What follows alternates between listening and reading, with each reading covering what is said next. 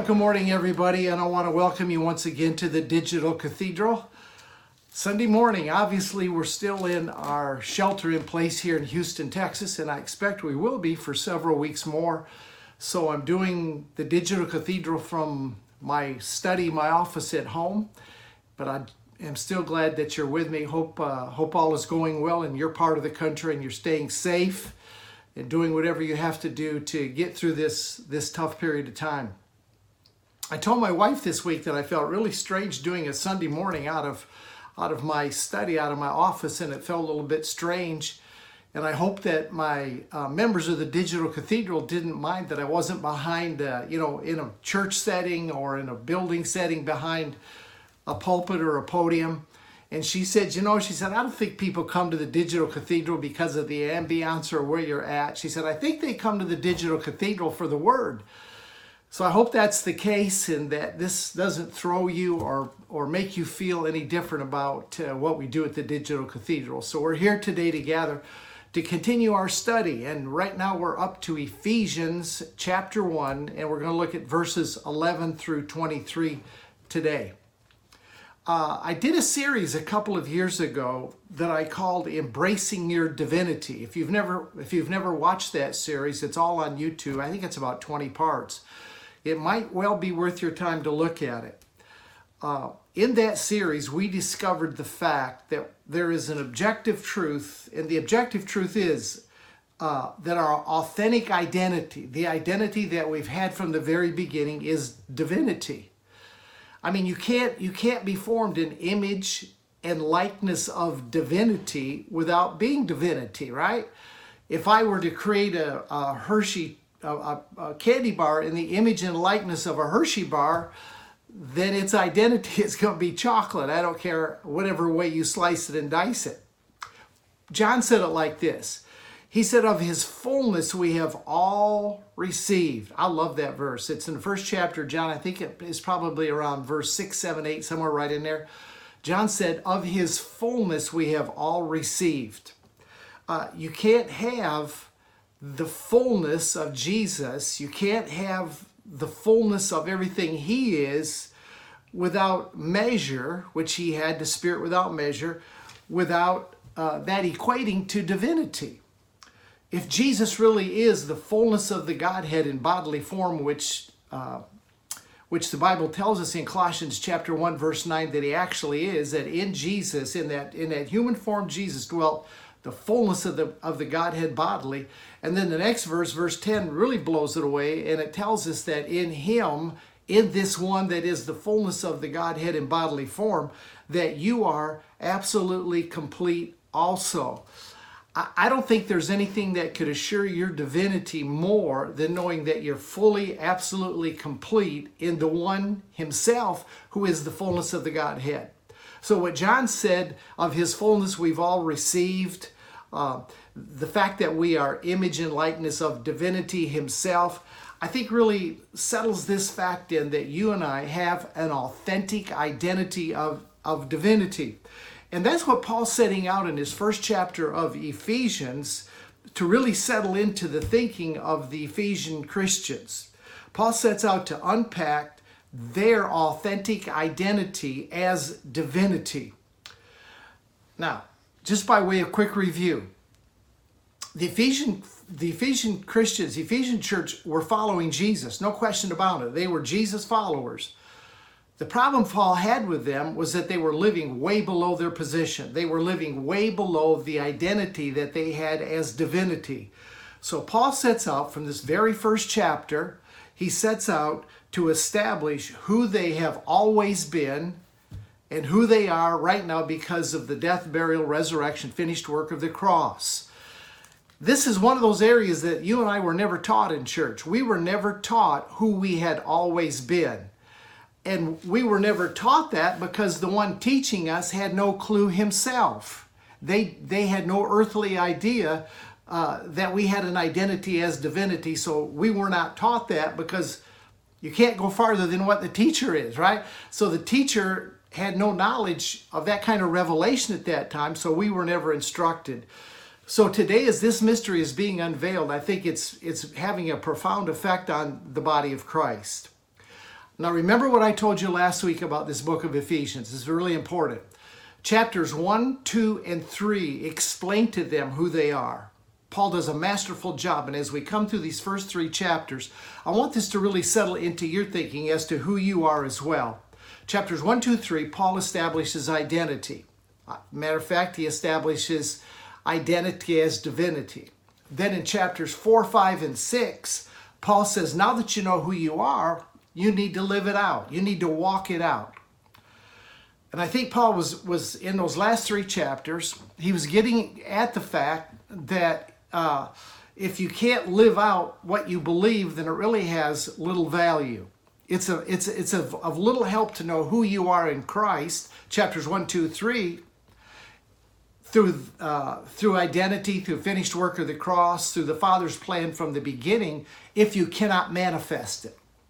Probably manifestation is one of the key words uh, of the day. It's it's it's it's become a buzzword of the day because many of us are, are seeing that the call of the day is to manifest as sons of God.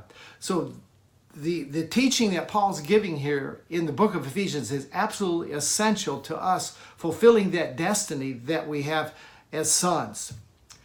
What Paul is laying out in Ephesians one, chapter one, from the get-go, is not for head knowledge. So I don't, I don't want you to, I don't want you to necessarily listen to the teachings that I'm doing at the Digital Cathedral, especially as we walk, go through the books of Galatians, Ephesians, Philippians, and Colossians. I don't want you to necessarily listen to it with your mind. I, I, I don't want, I, I don't want you just to build a good theology, a good belief system. All that's important. I, I'm, I'm one that I, I'm not against theology. Theo, Godology, study of. I'm not against a good study of God. I'm not against having a good belief system. But that's really not the purpose of what Paul was, was getting at in the book of Ephesians. Paul was, was after transforming them. He was after, uh, I can almost see Paul taking them by the shoulders and shaking them to awaken them. Paul wanted to provide for them revelation that they could live by, that would enable them, that would empower them to live as Jesus lives in this present world. So last week, we went through verses one through ten. We got through the first ten verses of chapter one, and we uncovered four strong, identity-building, unchangeable truths. I want to hit those four real quick just, just to review, and then I want to give you three more out of verses eleven through twenty-three. So we'll polish off the first chapter of Ephesians today. Now, last week, let me remind you, we discovered four things. First of all, in verse three of chapter one, we discovered that he has already blessed us, past tense, blessed us with every spiritual blessing in the heavenly places.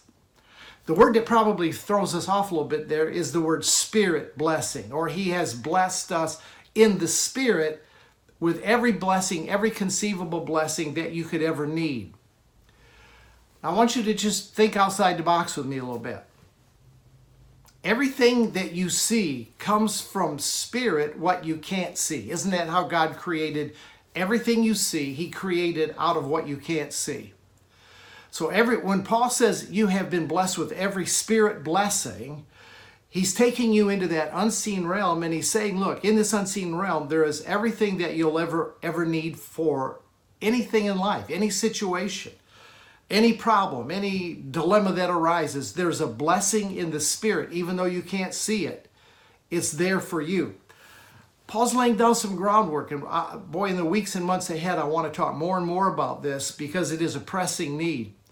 How to move things from what you can't see into what you can see. I'm getting some strong understanding about this. I, I, I, I can't wait to share some of the revelation that I'm seeing and is beginning to manifest in my life on moving from the unseen to the seen. So we'll, we'll get to that in due time. Let's just keep laying some good, good groundwork. So in effect, Paul is giving them insight how to produce what they need from that realm of what, from where they can't see, which is exactly what Hebrews tells us uh, in Hebrews chapter eleven and verse three.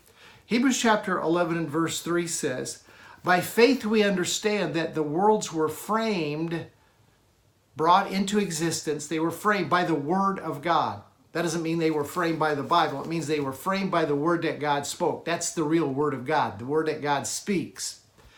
So that the things which are seen were not made of things which are visible. What the writer of Hebrews is getting at is just what Paul's getting at. We have been blessed with every spiritual blessing in heavenly places. And the writer of Hebrews says that's the way God worked blessing from the very beginning. God blessed the entire universe by bringing into that seen realm that which you cannot see, and he used the words that he spoke. I'll just throw in here as, a, as just a little quick rabbit trail that may help you with this. Like I say, we're going to get into this a lot more in the weeks ahead. Before God ever spoke that, that, that word that framed the worlds, he first envisioned what he wanted to create. On day one, day two, day three, four, five, six, there were specific things that God focused his attention on. He saw them with the eye of his imagination, and then he used the words of his mouth to frame what he was seeing in the eyes of, with the eyes of his imagination. First of all, the Father had to see it before he could say it.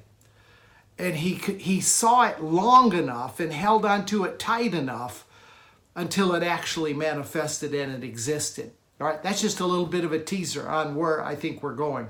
So the first thing we uncovered last week, which really builds identity, when you understand that you have already, past tense, been blessed with every spiritual blessing in an unseen realm that you have been empowered with to bring to the seen realm, that establishes that you're you're not like a, a bird of the air or fish of the sea, that there's something different about you that creates a perception, an identity of how you should be seeing yourself. All right, second thing we saw was in verse four, where he secured our position in Christ before the foundation of the world.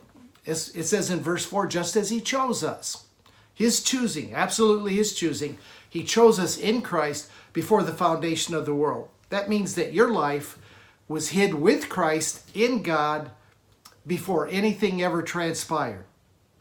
So to get to you, here's the security that he's building. To get to you, anything, I don't care what it is, anything to get to you has to first come through the Father and through the Son to get to you.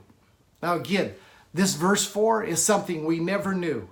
We absolutely never knew that we were placed in Christ before the foundation of the world. I never heard one message, and I grew up in the church. I never heard one message my entire life about him choosing me before the foundation of the world. The only message that I ever heard is that I had to choose him within the limits of my lifetime, within that three score and ten or eighty years or however many years I have on, on the planet. I have to accept him. Nobody ever told me he picked me ahead of time. That brings some security. By knowing that he has chosen me in Christ before the foundation of the world, that tells me how well protected I am, how well insulated I am. It tells me that I don't face anything by myself. I wish that I would have had that assurance all of my life. I've come through some dilemmas. You've come through some dilemmas. We've come through some hard times in our life. If you've lived, if you've lived life at all, you have come through some difficulties. And a lot of times I felt like, man, I'm facing this stuff all by myself. I never knew, I never knew that I had been chosen in him and that whatever I faced, he was facing it with me. The, the most difficult times in the life of Jesus, the Father was with him. When Jesus hung on the cross, the Father did not abandon him. The Father did not forsake him. Jesus was not there alone. In fact, Scripture says that God was in Christ reconciling the world to himself. He was with Jesus through every drive of the nail, through the piercing of his side with a sword, through every diff- difficult, through the beating. The Father, the Father felt exactly what Jesus felt. And whatever you go through, I, I want to, I want you to know, as I remember in the Digital Cathedral, you should feel secure because you, you might be facing something really difficult today. Either you have faced something difficult, you're facing something difficult, or I can assure you, in this world, you will have tribulation. You will face some dif- difficulties. But whenever you face them, you have to know that you're not doing it. You're not in that thing alone. You're not facing it by yourself. It's not up to you to figure out how to get through it. The one who is with you, who chose you before the foundation, who placed you within Christ. And that's where you, you, you have settled into. You are hidden with Christ in God. So that whatever whatever comes, whatever goes, and it, it makes it a little bit easier to face, to know that he's facing it with you. And if you will be conscious of that, believe me, it'll it'll bring some peace. It'll bring some security. It will help you face what you face with a different perspective. John chapter fourteen and verse twenty, Jesus said, "In that day you'll know that I'm in the Father, and that you're in me, and that I'm in you." When Jesus prayed the prayer in John chapter seventeen, and I want to read it so that I get it just exactly right. When Jesus prayed the prayer in John seventeen that he prayed for all of us, he, he prayed a couple of really great things. In verse twenty-three and verse twenty-four, Jesus prayed this. This is a prayer for you from Jesus. He said, "I pray that they would know that I am in them and that you're in me, that they may be made perfect in one, and that the world may know," listen, "that the world may know that you have loved them exactly like you have loved me." So not only is he saying his in his prayer that we would know that we are one in him as the Father is in Jesus and Jesus in the Father and they are in us, but Jesus prayed, he said, "I want them to know that you love them with the same love that you love me." That's a, that's a, that's a big love. I don't think any of us doubt how much the Father loved Jesus. But we said, well, that was Jesus. Well, that's why Jesus prayed this, so that you would get the revelation. And you sometimes you got to ponder these things. You have to think about it until it settles in, until it comes from your heart up to your mind. Because your mind's saying, yeah, yeah, but you don't know the things I've done, the thoughts I've had. That, that, that, is, that means nothing to the love of the Father. Now, let me read on. He, he also said in verse twenty-four, "Father, I desire that they also whom you gave me may be with me where I am." Wherever he is, we are. And wherever we are, he is. Right? We, we, we travel together. "That they may behold my glory, which you have given me. You loved me before the foundation of the world." Now, he said two things in those in those two verses that are extremely important. He said, verse twenty-three, he said, "Father, I'm praying." Do you think Jesus ever prayed a prayer it wasn't answered? I don't think so. Jesus prayed, "Father, I pray that they would know that the love you have for me is the love you have for them."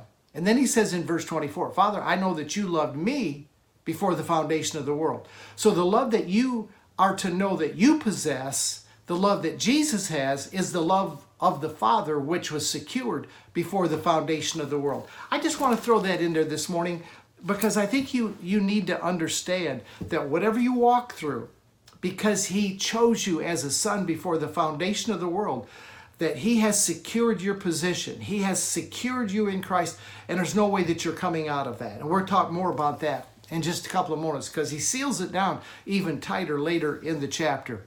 All right, the third thing that we, we learned uh, was that he predestined us for sonship. Not only did he choose you in Christ before the foundation of the world, but the Father pre-wired you. He set the plan in motion for you also to be a son. All right? He, he didn't need your help in doing this. See, he didn't need your prayer to, to extend to you sonship. I mean, the Father has never needed your help, right? He's, he enjoys your relationship. He enjoys the fellowship. But when he created the worlds, he didn't need your help. And he doesn't need your help to complete what he said he's pre-wired. He has predestined you for sonship, verse five says. We looked at it last week. He has pre-wired you, predestined you for sonship. And that's a work that is totally his doing. He's not depending on you to, to, to finish it. He's not, he's not depending on him saying to you, okay, I've chosen you to be a son. Now you work it out. You be good enough and show yourself worthy to be my son.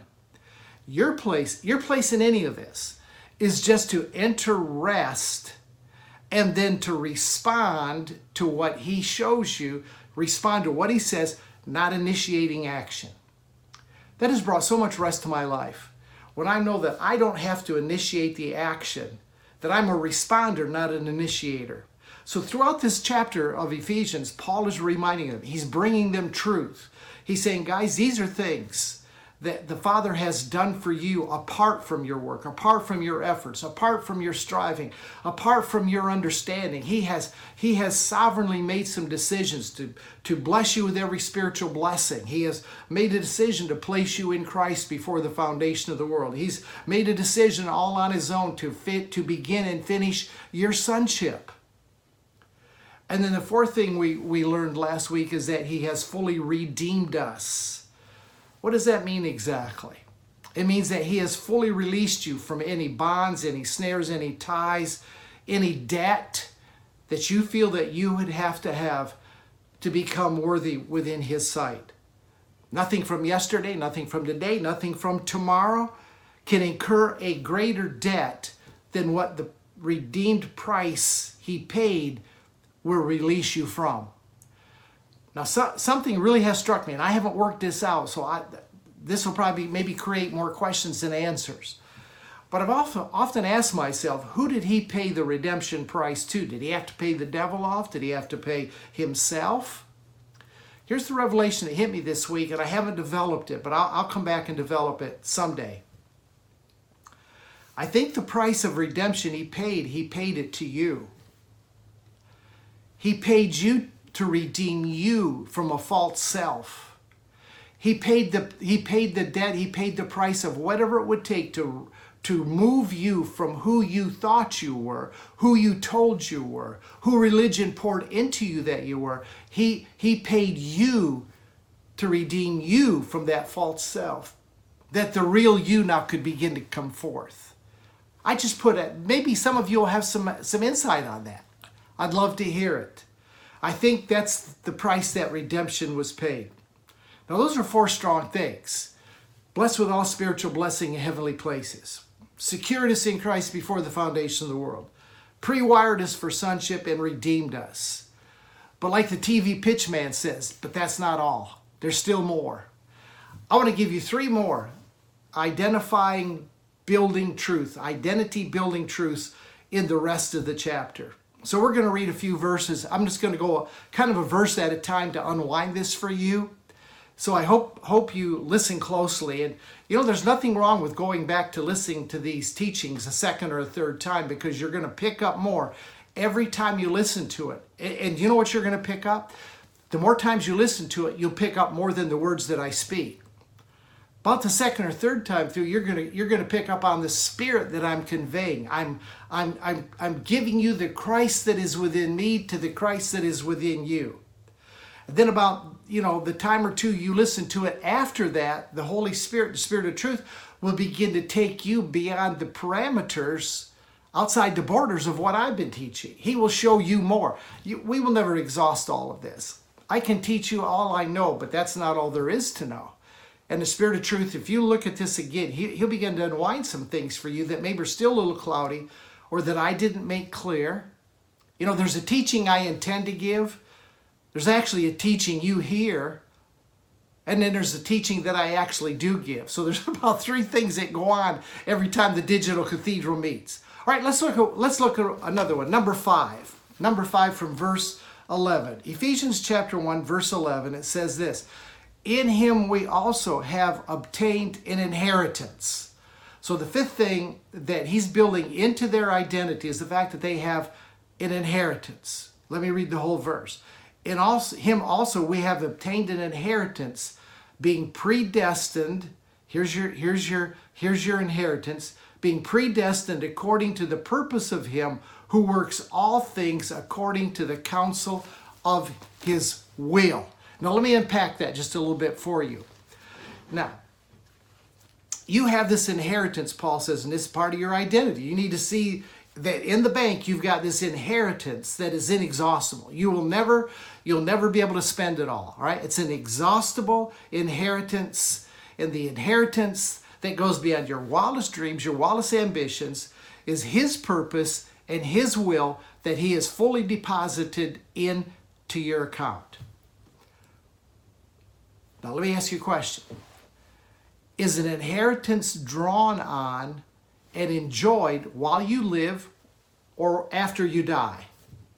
If you've ever gotten any kind of inheritance, you know that the inheritor, the one that, the, the, that gave you the inheritance, wanted you. He left you, or she left you, something to enjoy while you live.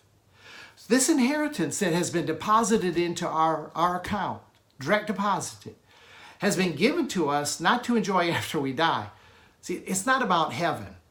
It's about the abundant life. It's about kingdom living now. You might be surprised when you find that death is nothing more than an enhanced consciousness of a dimension that you aren't aware of.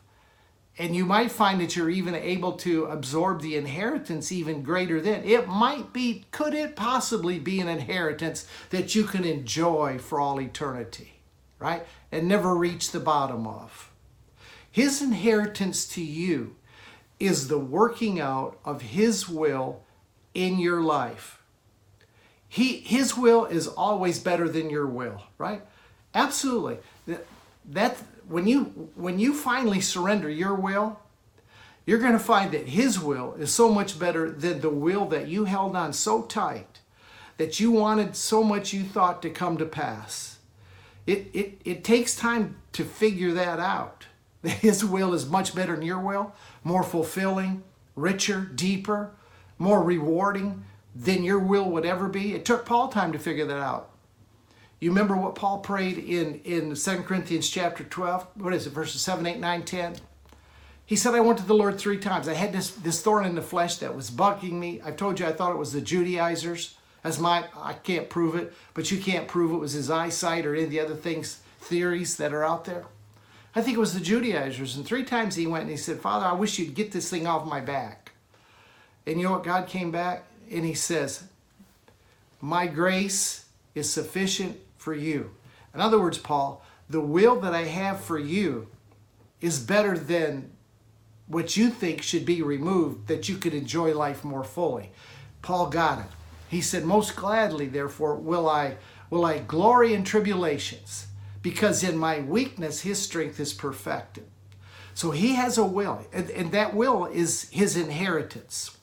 The Father's inheritance is your, the Father's, the Father's inheritance is your portion of the will that He has for all, that is measured by the same portion of Jesus' inheritance.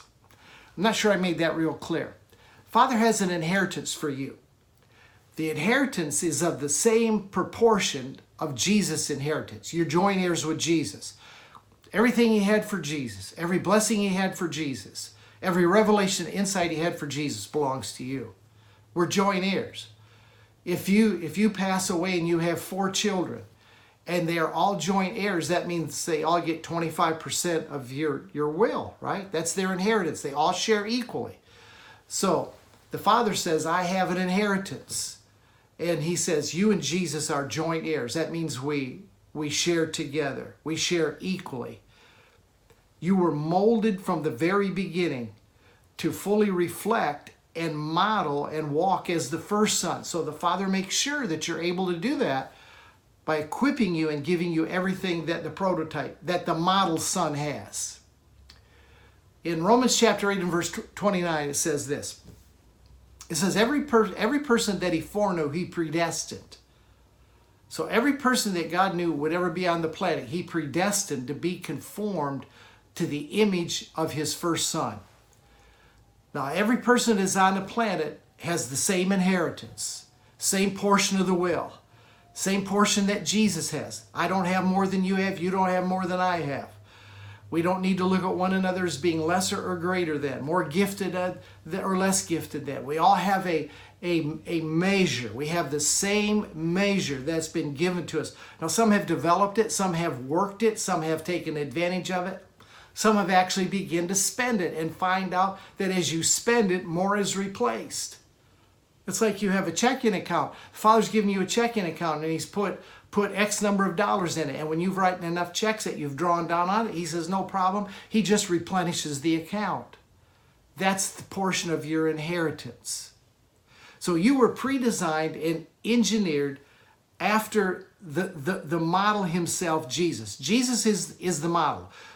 when we look at Jesus, the, the, the prototype, the example, the pattern, uh, the first built, we look at his life, we look at his ministry, we look at what he did. It should give us an inclination into how we are to also be.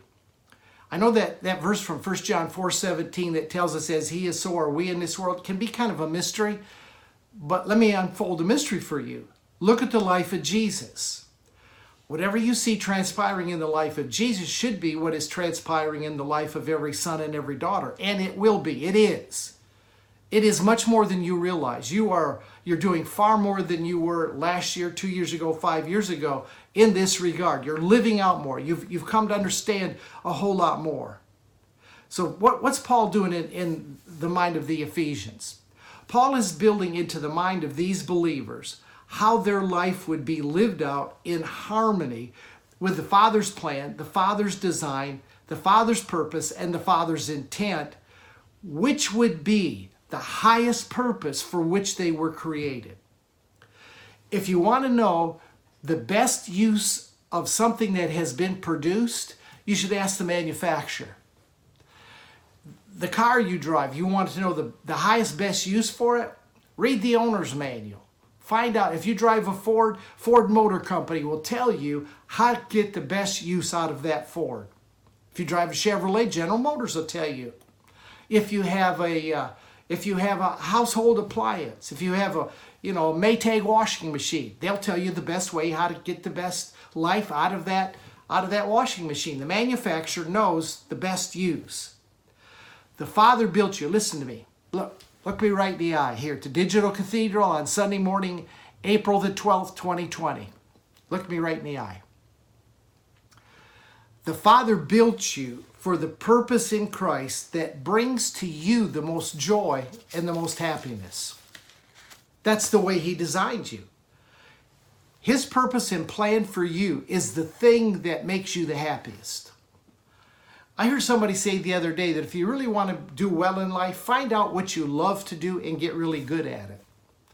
I wish somebody would have told me that when I was real young. I would have planned a whole lot better than I've planned. See, most of us spend a lot of our life not really understanding that God knows best or that God even knew us before uh, we were born. That, that verse, verse four of that first chapter is such a mind-blowing verse. But it's confirmed over in, in Jeremiah. Let, let me read, if I can find it, let me, let me just read you real quick. Uh, out of the, a verse of Jeremiah, Jeremiah chapter chapter one. This is what God told Jeremiah, and I wish, I hope that God tells all of this also to us by revelation. In Jeremiah chapter one, verse four, Jeremiah says, in verse four, "Behold, the, the word of the Lord came to me and said this."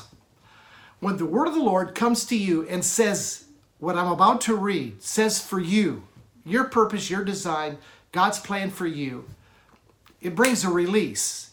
It brings something that, that elevates your consciousness.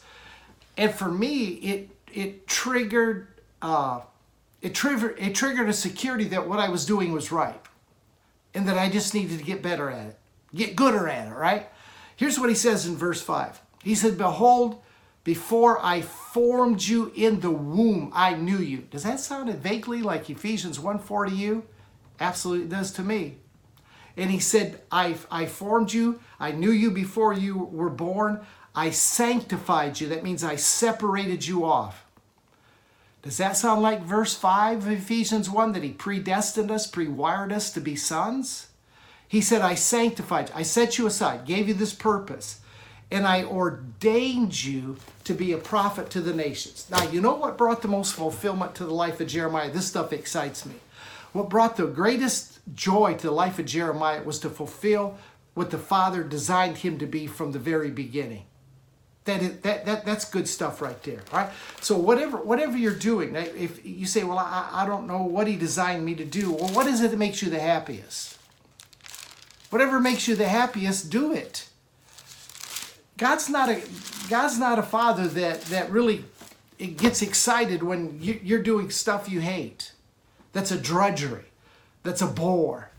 Uh, what I do at the Digital Cathedral, I'm telling you, I get it. When I when I prepare these teachings ahead of time, I get so excited. I get so cranked up on them. They minister. You know, I, I preach myself happy sometimes. I, I sit here, there's no camera on. I'm just preaching to myself. Sometimes it's a little embarrassing because my wife comes in when I'm I'm gesturing and preaching and reading, and you know, she walks in and I'm preaching to myself. I'm I'm getting myself happy by what I do. And I've done this all my adult life, and I I don't think there's any other life I would have really rather lived. If I if I hadn't been called to do this, I probably would have been an, an attorney. I would have loved to been uh, a litigating attorney. I, I, that would have been, I could have been happy doing something in the financial world. There's a lot of things that interest me, but this is what really fulfills me. This is what cranks my engine. This is what lights my fire. And I want you to find that thing. I don't care how old you are. W- what if I'm already retired? Look, if you're retired, you've got the time to do what you really enjoy to do. And whatever you enjoy doing, take it and conform it into something that will advance the kingdom. Doesn't matter what it is, because whatever you do, God's right in the middle of it. Isn't that what we've just been reading? That, you know, He was always with us. He's never left us, never forsaked us. So whatever you, whatever you like, He put that in there. He put that thing in there that makes you joyful, that makes you happy. Do it. And do it with perfection. Get good at it. You know, if you like, if you want to jump in a motorhome like my friend Gordon and Maddie and just travel, travel the United States, do it. And every place you stop, you just let your light shine. God will open up a lot of doors for you, no matter what you enjoy doing. All right, let, let, let's read on here. Let me give you number six. So number five was He's given us an inheritance, inexhaustible, beautiful inheritance. You'll never draw down the account beyond what He has deposited into it. All right, let's, let me give you another. Verse thirteen, verse fourteen, chapter one. Verse, thir- verse, verse thirteen.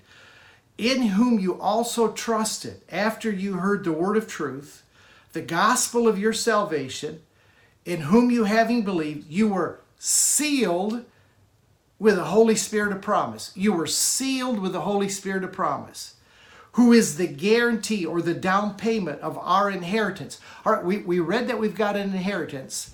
Now, he's, he has told us, and here's number six, that you've been sealed by the Holy Spirit. He has taken that inheritance, and He has sealed it into your life. Let me, let me, let me read. I get so excited, I, I should read the whole thing. In Him you also trusted after you heard the word of truth, the gospel of your salvation, in whom also having believed or responded to it. That's what believing is. It's responding to this gospel of your salvation, your fullness, your wholeness. When you responded to that, He came along and He sealed you with the Spirit of promise so that you would never come out of that condition. Who is the guarantee of our inheritance until the redemption of the purchased possession to the praise of His glory. All right, so number five, number six, the blessing number six, that Paul's building into their identity. And he's saying, look, I need to put this part on you. You need to understand, he's telling the Ephesian church. And I'm telling you this morning at the Digital Cathedral, you need to understand that you have been sealed by the Holy Spirit. That totally ensures everything that He has done will not evaporate or escape. My grandma, Grandma Sass, used to make strawberry jam. Now, you know the difference between jam and jelly, right? Jelly has no berries in it. Jam is the good stuff. It actually has the berries in it. She used to make strawberry jam, and she would make biscuits that were as big as your hand. And I can remember sitting at the table in their kitchen and eating those, those strawberry preserves that she had made on those hot biscuits, butter them, lather them up with that fresh strawberry jam. I mean, there's there's nothing that was any better. But she would take all the jam I didn't eat, and she would put it, this, some of you remember this, put it in ball dome jars. How many of you ever used a ball dome jar? I'm kind of dating myself there, aren't I? She would put the jelly in the ball dome jars, and then she would put a wax seal on it, right? When she put the wax seal on that ball dome jar, she would then take them down to the basement. She called it the cellar. It was a farmhouse, and it wasn't, you know, it wasn't like basements in houses. Well, we don't have basements in Texas. Up in Michigan, we got nice basements. They build them out. They're like rec rooms. That wasn't so on the farm. It was a cellar. It was just dug down in the ground, had stone walls.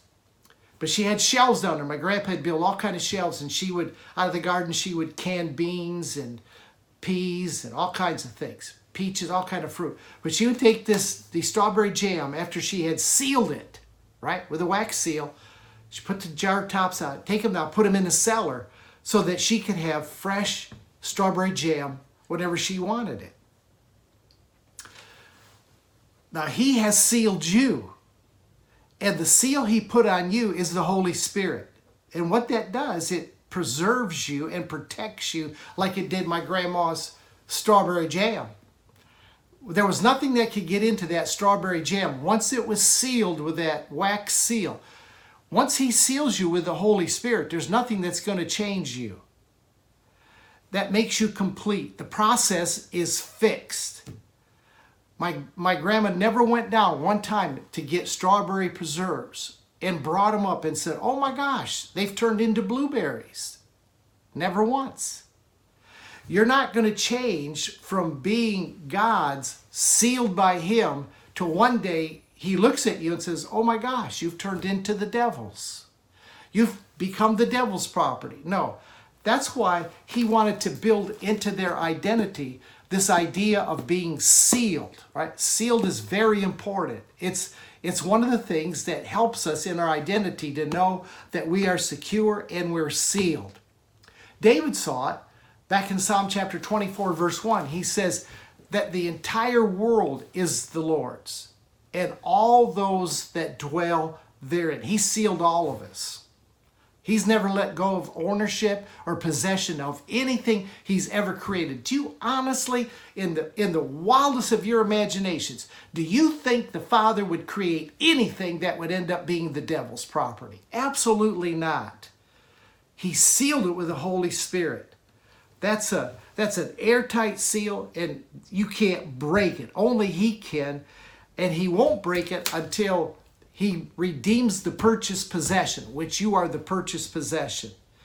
Now, the seal can also come. I've also seen kings that have rings, and you know, when they would send a letter, they would take the ring at, like a signet, and stamp on there with hot wax. That would be the seal of the king.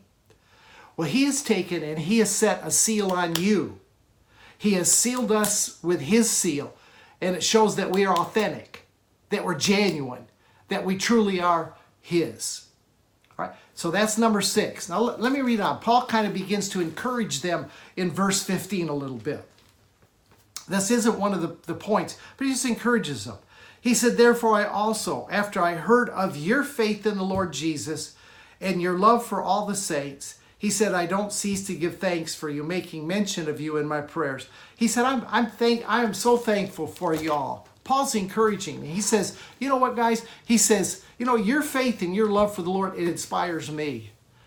And I would I would say that to you this morning out of the Digital Cathedral. Your love and your devotion for the Lord, the journey that you're on, there, there is no group of people. I tell people this all the time. There's no group of people that I would rather make this journey with than the people that watch Sunday morning on the Digital Cathedral, the people that are with me on Wednesday night, on Wednesday Night Live. I, I, I feel such a kinship, such a bond with you, and I do back you with me. I feel like we're, we're interconnected.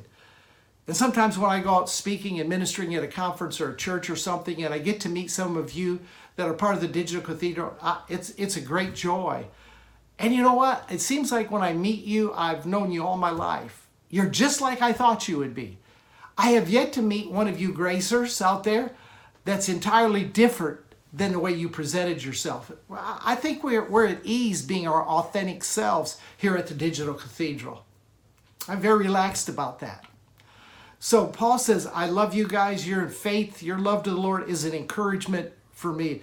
And, and, and I think after all this heavy revelation that Paul's given them, he's kind of taken a deep breath in verse fifteen.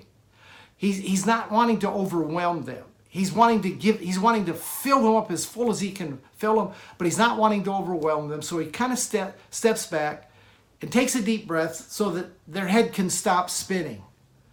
So in verse sixteen, he says, I, I, I always make mention of you in my prayers. And he says, this is what I've been praying for you, Ephesians. And what he prayed for the Ephesians, I want to be my prayer personally from me to you this morning. Can I just pray this for you? In verse sixteen, he prayed, and this is what I pray for you, that God would give you a spirit of wisdom and revelation. Not just, not just revelation. I pray God would give you the wisdom, the know-how, how to put it to work, how to put it to use, how to make it effective in your life. Then he prays in verse eighteen, he said, I pray that the eyes of your understanding would be enlightened, that you know the depth of this inheritance that you have in Christ. He prays in verse nineteen. So I pray that too, verse eighteen, verse nineteen. I pray that the eyes of your understanding would be enlightened. And the things that I'm sharing with you this morning, they would go beyond the words that I'm speaking. You'd feel the spirit that comes out. You would see the Christ in me and embrace the Christ that is within you. Then he says, this inheritance that you have in verse twenty. He said, I'm praying that you would see that it's the same power, this inheritance. It's, it's dunamis, it's power. It's explosiveness, and it's the same power that raised Jesus from the dead. And he said, I pray that you'd see your position in Christ that is far above all principality and power and might and dominion and every name that is named, that you're sealed in Christ at that place. Then in verse twenty-two, verse twenty-three, he begins to unwind all of it, and he gives us number seven. I love number seven. Look at verse twenty-two with me. He says that he has put all things under his feet and gave him to be the head over all things to the church. Jesus is the head over all things that have been placed under the feet of Jesus. Let me read verse twenty-two and twenty-three together so you get the context. And the Father has put all things under the feet of Jesus and gave Jesus to be the head over all things to the church, which is his body. Which is his body. All things are under the feet of Jesus. Question. Are the feet in the head or the body? Feet are in the body. Guess, guess what all things are coming under the feet of the church. He says the church is his body. Now watch this. The church is the fullness of him who fills all in all. So he tells us, verse twenty-two, verse twenty-three, number seven, seventh thing he's building into their identity. He's tying the, the, the Ephesian church, and I'm tying you this morning, into union to Christ, who as together we make one body. He's the head, and we're all these functioning parts of the body. And he says, I, I, I've, I've put everything under the feet, under the body. I've made him to be the head. And he says, here's, here's what the church actually is. The church is, is the body. The body is the fullness of him. Again, we come back to that thing that you and I are the fullness of Christ. See, we are Christ. Don't turn me off. Don't, don't flip your video off. Jesus was the human man. Christ was the eternal spirit. Don is the flesh man. Christ is the eternal spirit that resides within me. You could call me Don Christ. I could call you Billy Christ, Susie Christ, whatever your first name is, because you are the fullness of him. And he emphasizes it, who fills all and is in all. So I think Paul laid a strong word out here in this very first chapter. The Spirit of Truth today is unpacking revelation like I've never seen it. I, I never heard teaching like I'm teaching you, except from myself. There's a few others.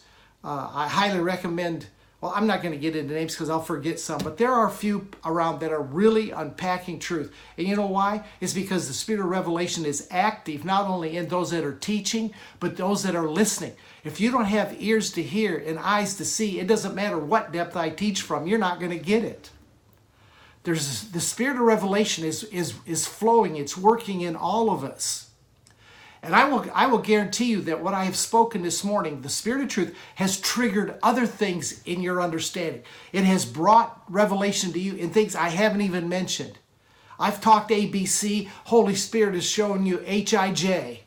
Totally unrelated. That's what's going on today. The, the, the, the more we disconnect, here, here's my promise to you. The more we disconnect from the world's pull, from the ties, the cords, the bonds, all the junk that the world tries to get our attention with, all the uh, Fox News, C N N, M S N B C, even local news. Only thing we have on local news now is about the, the coronavirus. All of that distracts us. You can watch twenty minutes of that a day and get caught up. You don't need to have that told you time after time after time. It, it'll, it, it'll dull your spirit sensitivity, believe me. So in this very first chapter of Ephesians, Paul lays out what the battle really is. And I just kind of let you know what the battle really is. It's, it's not people. The battle is the supremacy of the identity that he has revealed to us. It's the supremacy of what God speaks to us and shows us who we authentically have always been.